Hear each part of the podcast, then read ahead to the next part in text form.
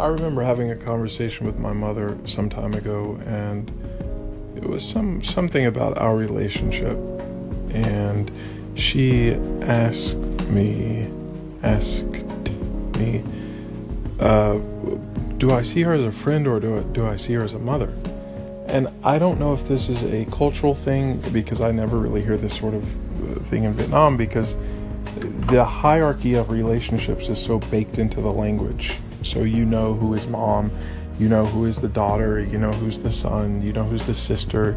You just know based on the language. But in English, all we really have is you, me, I, he, she, they. You never really know how old someone is based on how you're talking to them or whether or not you should be deferential to someone based on age. You, you just don't, which is why people who are 20 years age difference or 10 years age difference or 5 years age difference even if it's a man who's younger and a woman who's older you're probably going to be okay getting married or getting together. It just doesn't matter.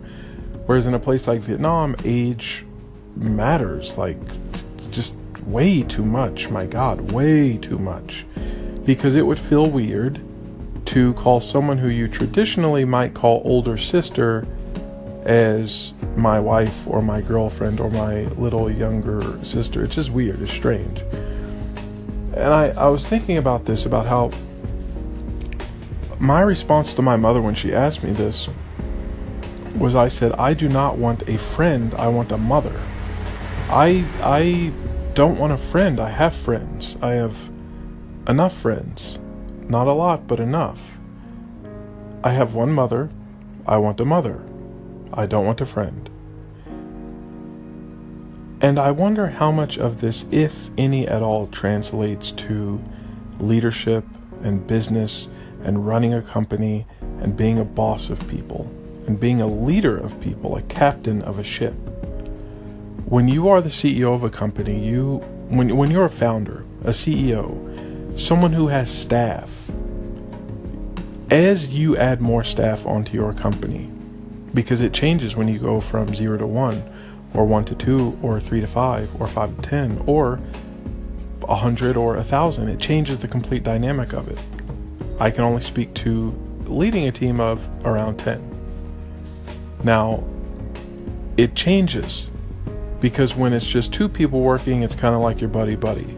And then when you have three people working or five people working or 10 people working or even in these super large companies where you have 500 people working, you need certain things that will scale relationships that you have with the people who you're working with that are consistent enough that people do not feel favoritism is being is being curried to to uh, certain members of the team. However, so so you need to be consistent on one hand, but you also need to be consistent enough in understanding that people are different.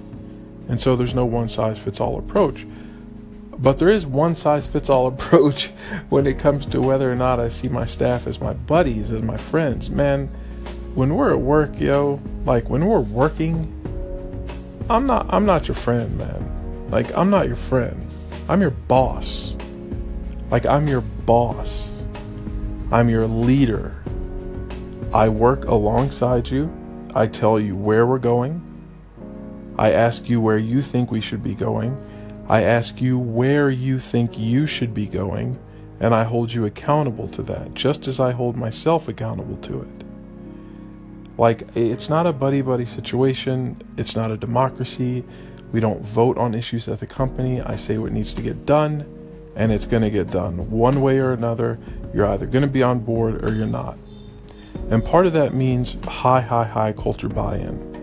And part of that means being okay with making staff sometimes feel a little bit angry or a little bit frustrated or uncomfortable or calling them out on their BS. Like you you got to be really comfortable with making people uncomfortable. If if you're going to be an effective leader, I just believe that. If you are not comfortable with making staff understand that you are a leader of a team, then you're just not a good leader. You need to stop. You need to quit. So I would just say, yeah, I like having a mom. I don't want to have a friend in my mother. I want to have a mother who's a little bit like a friend, but she's my mom. She, she's not my friend. No, no.